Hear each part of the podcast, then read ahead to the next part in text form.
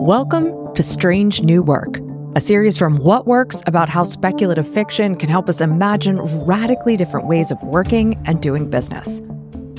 I'm your host, Tara McMullin. Today's work exists within narrow slices of time.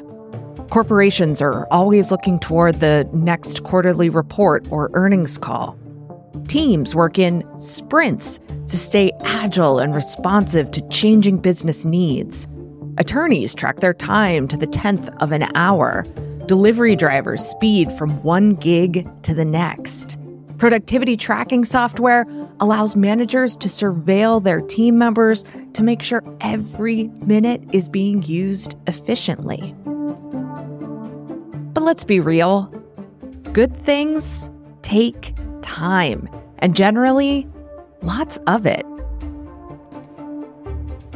In Annalee Newitz's novel, The Terraformers, we get a glimpse of how a massive timescale can alter work and its priorities. The Terraformers takes place over a thousand years, more than 50,000 years in the future.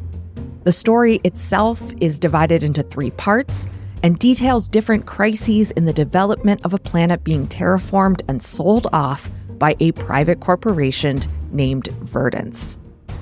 Terraforming is a process common to speculative fiction that involves making a usually unoccupied planet into a more Earth like environment that can sustain human life. The planet in the terraformers is called Sask E. It's privately owned by Verdance, but the project manager decided to invite the Environmental Rescue Team to participate in the project. The Environmental Rescue Team, or ERT, is a sort of ecological watchdog group. They're tasked with ensuring that the terraformed planet and its inhabitants stay in balance as the process unfolds. Throughout the first third of the story, we get gems from the ERT handbook, such as A successful community requires thoughtful participation, hard work, and a healthy appreciation for the absurd. As well as When in doubt, don't kill anyone.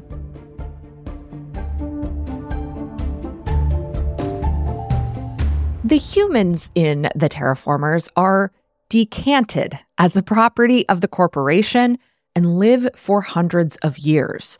The main character in part one, Destry, has been around long enough to see the planet change around her. Over the course of the novel, we see Sask E evolve. We also see social and political evolution among the human and non human people who live on the planet. For instance, in part two, we meet a team of four workers, two human and two non human people. These workers are tasked with finalizing plans for a big project, a continent wide public transit system.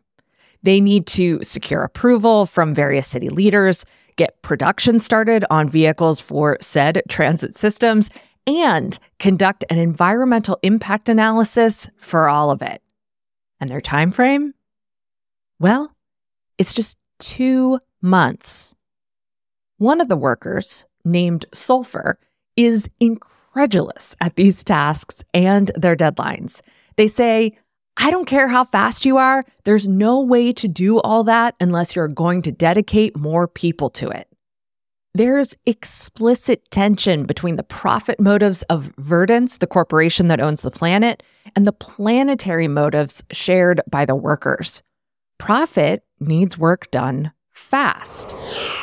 But planets, well, they exist on their own time, even terraformed ones.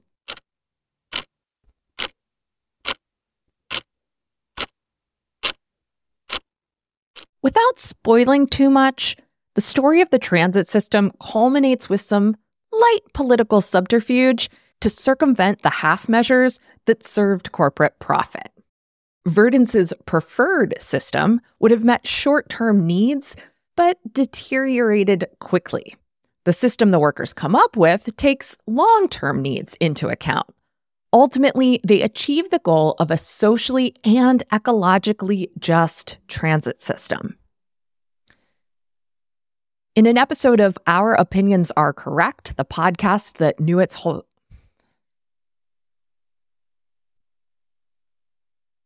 In an episode of Our Opinions Are Correct, the podcast that Newitz co hosts with fellow author Charlie Jane Anders, Newitz explains that it was important for them to foreground labor in the terraformers.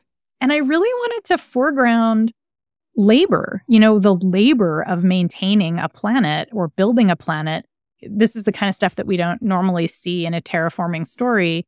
I think that's because we don't normally think about it even here on Earth. You know, we don't think about the people very often who maintain our streets, mm-hmm. who grow and pick our food, who are building our houses, painting our houses, building freeways, driving buses, like all of the people who actually make everything run.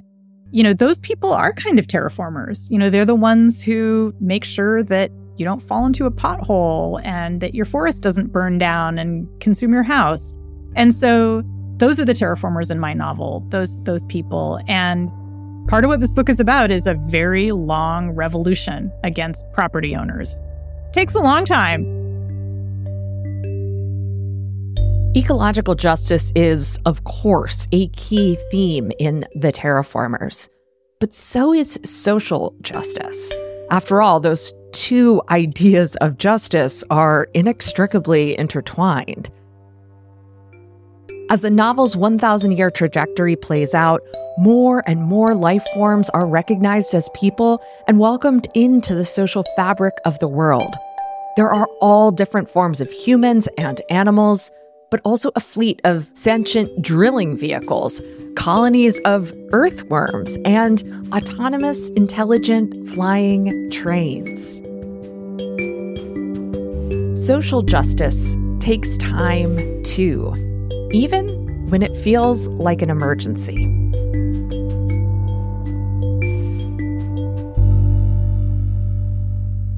If I could solve racism by the end of day, of course I'd do that. Sure, great. Let's check them all off the list before the end of the week. You know what I mean? That'd be great. But this is a this is a lifelong thing. That's Jordan Maney. Jordan is a coach for, as she calls her clients, bleeding hearts.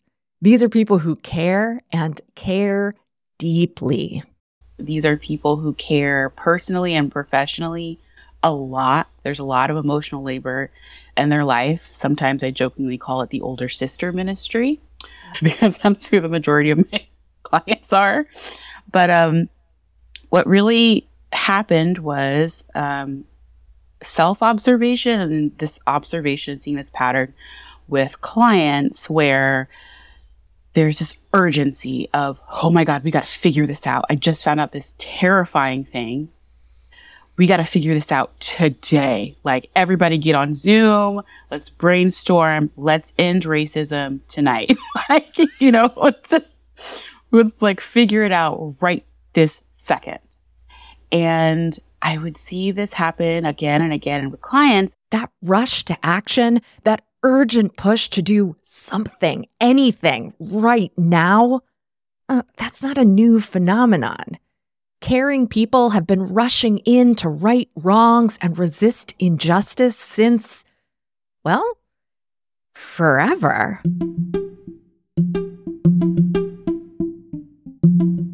There are emergencies, but there are also emergency responders, people whose job it is to stop the bleeding, protect the vulnerable, or respond to immediate threats.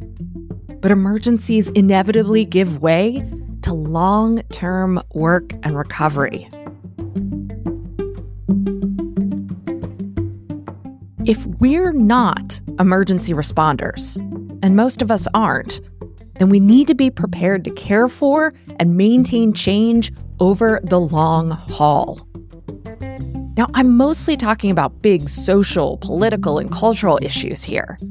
But this absolutely applies on a much smaller scale, too, including in our daily work.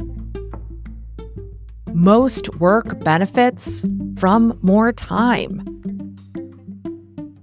While there may, and I stress may, be times that call for moving fast and breaking things, remarkable work moves slowly. And it does so not only because you need time to do remarkable work, but because remarkable work requires the worker to be rested and well nourished, figuratively and literally. When our deep care meets with the constant press of urgency, Jordan says we get caught in what she calls the chronic care cycle. Can you kind of walk me through the the chronic care cycle? What happens in each phase? Yeah. So I have four phases. There's awareness, illumination, response, and then despair. So awareness kind of speaks for itself. You find out about something that's usually painful, usually incendiary, something that creates that sense of like urgent urgency in your nervous system. Um, that you want to act on because your empathy is just boundless and you want to do something about the fact that people are in pain.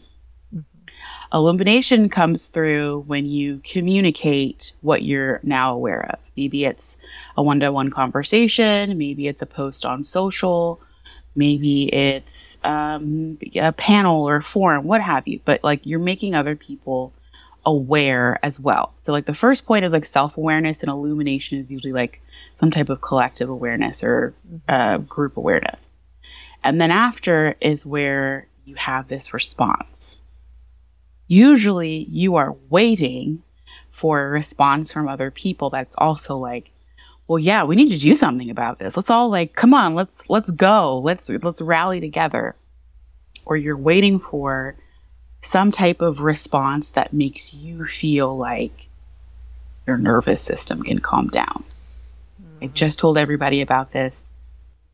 Aren't you scared too? Aren't you like ready to act right now as well right right i'm not the only person that feels this way right like there's a the sense of like a need for validation in that response and then what usually happens is when we don't get the response that we want from other people and we don't get that signal that our nervous system can calm down we just kind of plummet into despair and that is a very I don't want to say dangerous, but that's a really critical stage because you can just stay there, right? You can just stay in there. Um, I'm a annoyingly relentless optimist. And so I'm keenly aware of when I'm in despair and when I'm like, okay, we're going to sit with this for a little bit, but we can't spiral down into that because no action is really going to come. No productive action is really going to come from this. Uh, but it's really, it's such an easy cycle to get into when you're like, oh my God, I'm aware of something new. I need to tell everybody. Wait, nobody else seems to be. Just me? Okay, cool, cool, cool, cool. So that's just, these people just died, or this, this hate crime just happened, or whatever this, like, this painful event was. There's nothing? Cool. We're not going to change anything? Great. We're just going to all pretend it away in a seven day news cycle cool, cool, cool, cool, cool. You can stay there and it's very exhausting and you can burn yourself out because your nervous system isn't getting any real relief. It's just kind of like, it's just staying in that really like clenched kind of tight space. The chronic care cycle doesn't only occur around big issues or collective trauma. You can find yourself caught in the cycle responding to things in your own work or business. And by you, I mean, me, I can find myself caught in the cycle. You still get to that point of like waiting for that response, waiting for that relief. And then when nothing happens, that, that despair can really calcify into pessimism, into skepticism, into distrust, into uh, resentment, which is I hate that word. I really, I really hate it. I hate that feeling. It's just not fun the solution to a lot of the things that we're we're needing desperately and not saying is leaning forward towards one another, is reaching out towards one another. And sometimes when you see that on a smaller level where that despair just calcifies, Mm-hmm. It makes you less and less um, desiring of reaching out towards other people, of building in that sense of community, of talking, of being open, of being vulnerable. So I definitely think it, it's very similar for when it's not some big collective thing, but it might be intimate. It might be even more painful because you really, you really feel it in a way that you um, wouldn't if it's just like, oh, I just read this in the news and your empathy hits on that. But when it's like up close and personal, it can it can be even sharper. So what's a bleeding heart to do? Change the focus. My friends who are organizers who I just admire, one of them who I'm sure will soon be a president or chief of staff to a president, Juani Torres. I love that woman so much. She said this and it just I come back to it whenever I am in that I whenever I feel myself dipping into that despair. When they go low, we go local. Change Ooh. your focus, right? Isn't it good? She's just she's so good. Change your focus because there are a lot of things that I can impact on a local stage that I cannot on a global one.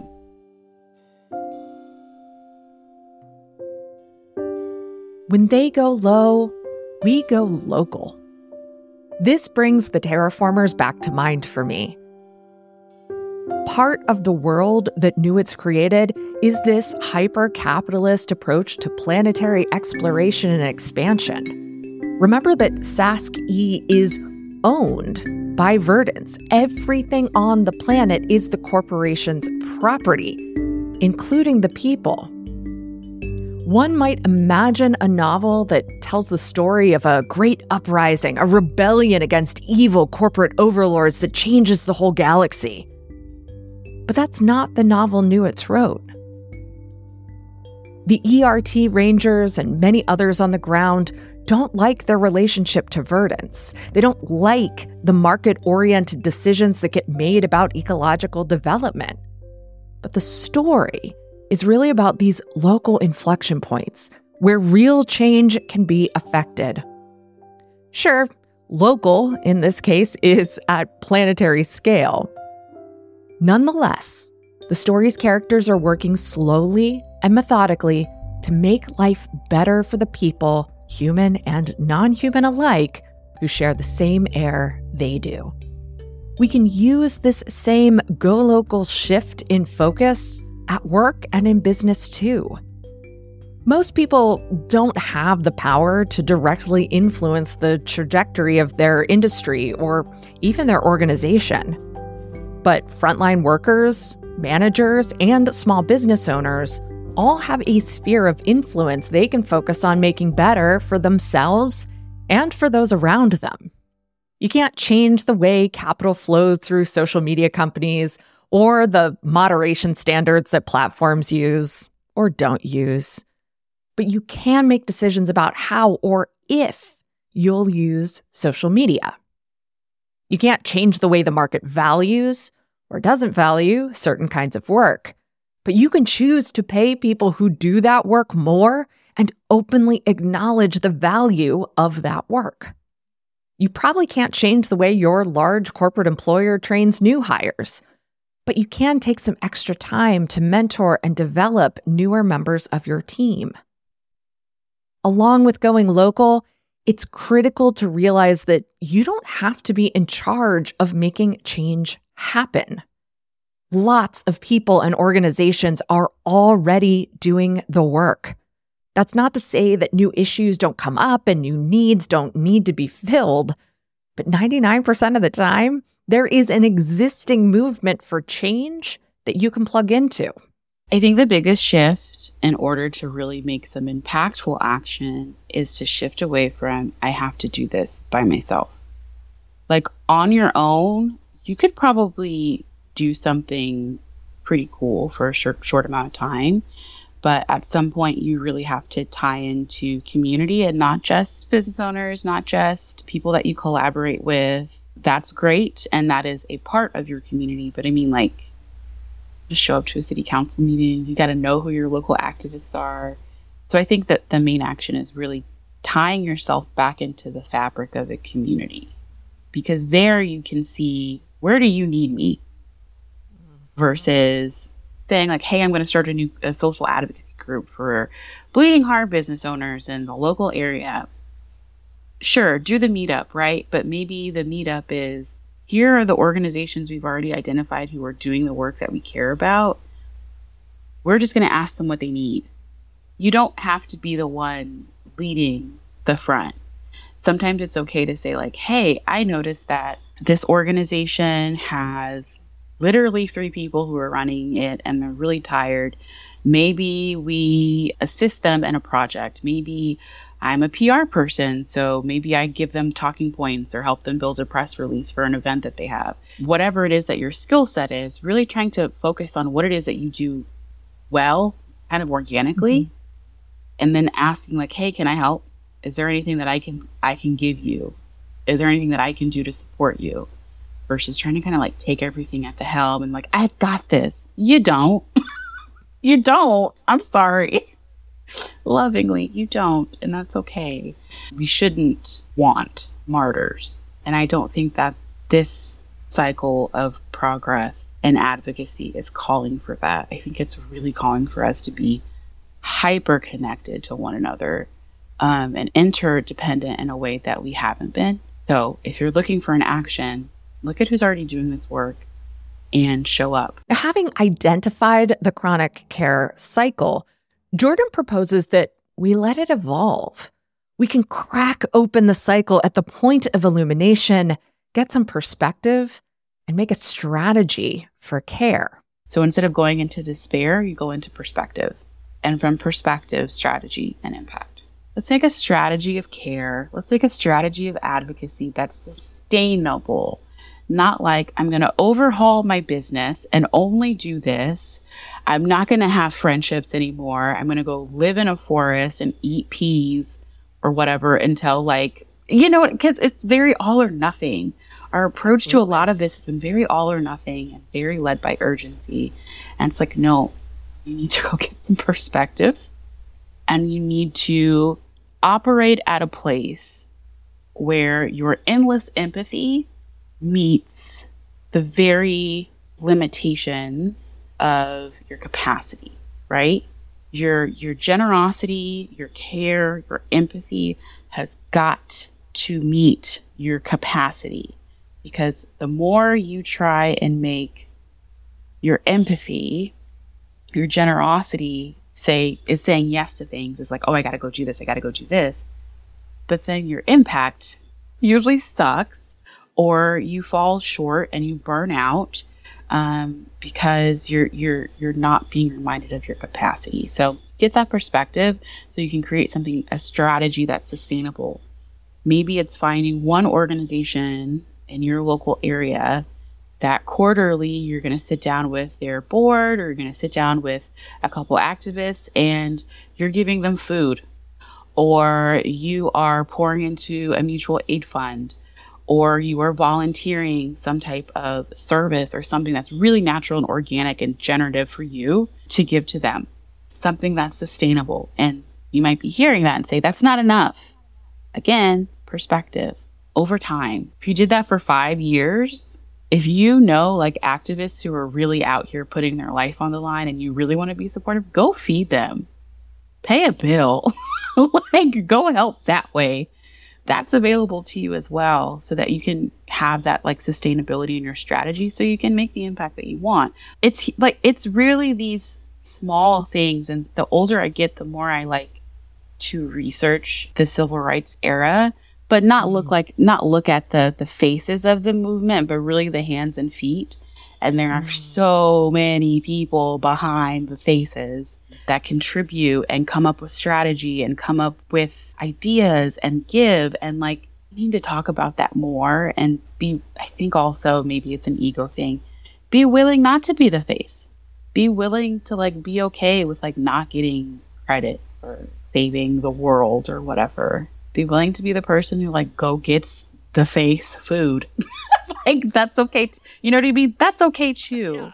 Right? That's not really care. That's something else yeah, I think just shifting your perspective is really like the biggest point of it. Think for a moment about whatever project you're working on right now. Maybe you're putting together a big report for a client, or you're preparing to run a workshop at the company retreat, or you're overhauling your website. What's your deadline on this project? When are you supposed to have it done by? Got it? All right. Now imagine you had twice that long, even three times that long. How would the work change? Sure, the pace would probably slow down, but what changes would you make to the project itself? What would you do better or more thoroughly? Who else would you involve? What parts of the process might you linger on? In Beloved Economies, co authors Joanna Cea and Jess Rimington lay out seven practices that make work better. One of those practices is trust there is time. Here's Joanna Cea to explain.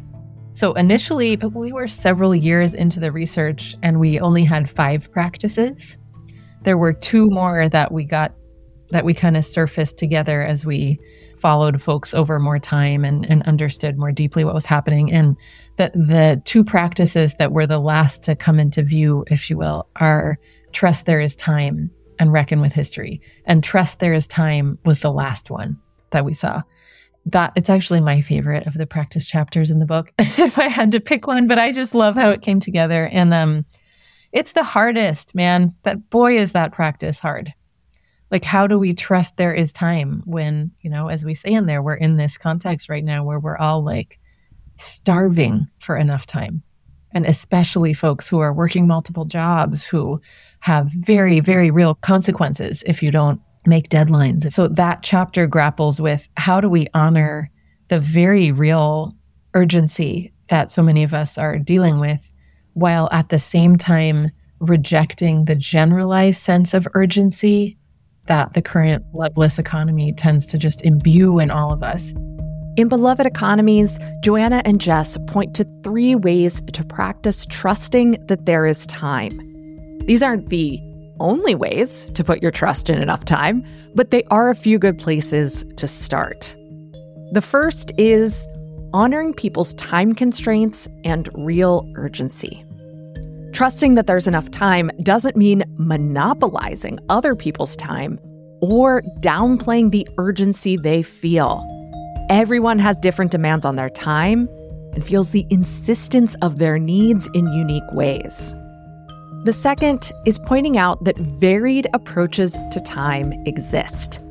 The kind of timekeeping that prioritizes productivity and efficiency is only one, quite limited, way of understanding time. Outside of capitalism controlled spaces, we all experience the malleability of time. We experience embodied time or seasonal time rather than clock time. And the third way to trust there is time is prioritizing the fundamentals. In this case, the fundamentals are all the things we wish were part of work or business, but never seem to have time for. Nurturing collaborative relationships, listening to stakeholders, sharing decision making power. Prioritizing the fundamentals means including these components of the work on the timeline as necessities. They're not nice to haves, they're essential. We can trust that there's time if we insist that we make time for doing things well. When we trust that we can put the time and care into working in ways that do prioritize relationship, that reckon with history, that source from multiple ways of knowing. Um, our teams and groups often end up being surprised by where we get to and how fast we got there.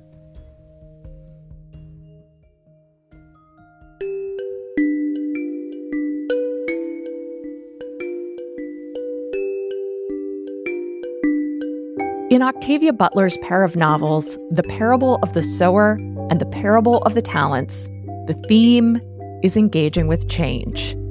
The parable of the sower starts with these words from the newly forming religion of Earthseed All that you touch, you change. All that you change, changes you. the only lasting truth is change.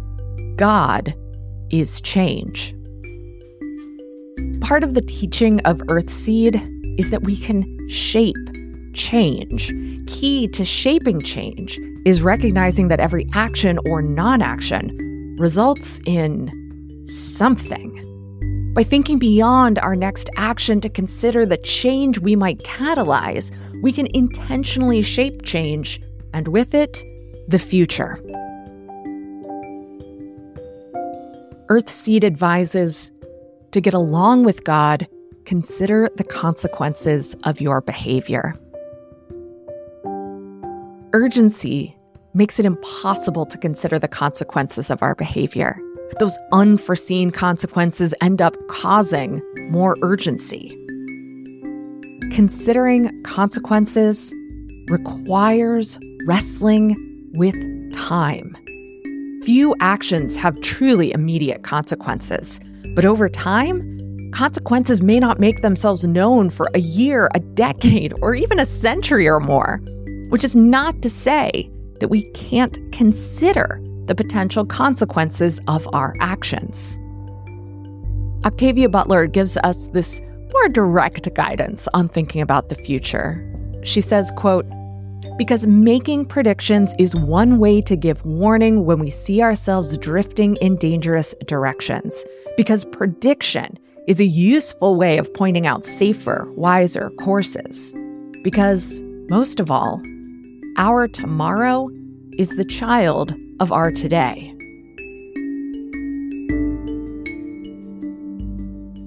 Now, when it comes to work and business today, we're living the consequences of policy and business decisions made in the 1970s and 80s. If we make similar or worse decisions today, we can be assured that the consequences 40 years from now will be the same or worse.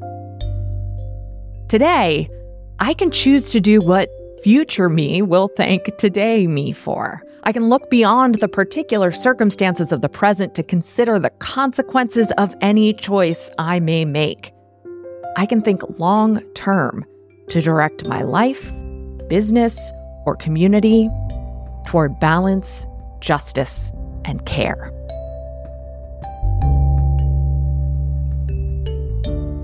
Huge thanks to Jordan Maney and Joanna Cea for sharing their work with me for this episode. Find links to all their work in the show notes. Next week, I'll be looking at belonging as a habit for work with Charlie Gilkey and considering how Indigenous futurism, Imperial space opera, and solar punk can shed light on the best and worst practices of belonging at work.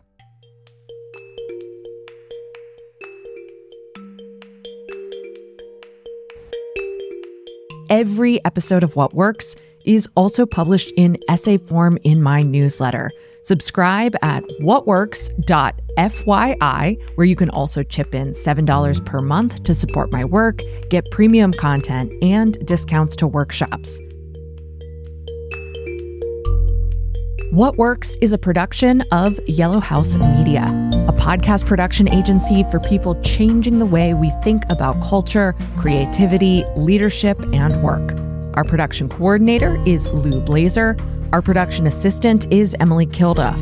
This episode was written and edited by me, Tara McMullin. Marty Seafelt is our audio engineer, and Sean McMullin is our fearless leader and executive producer. What Works is produced on stolen land. We're grateful to the Susquehannock and Conestoga peoples who stewarded this land for thousands of years before the arrival of white colonists. The Yellow House is on the unceded land of the Ktunaxa Nation and the tribes of the Salish and Kalispel.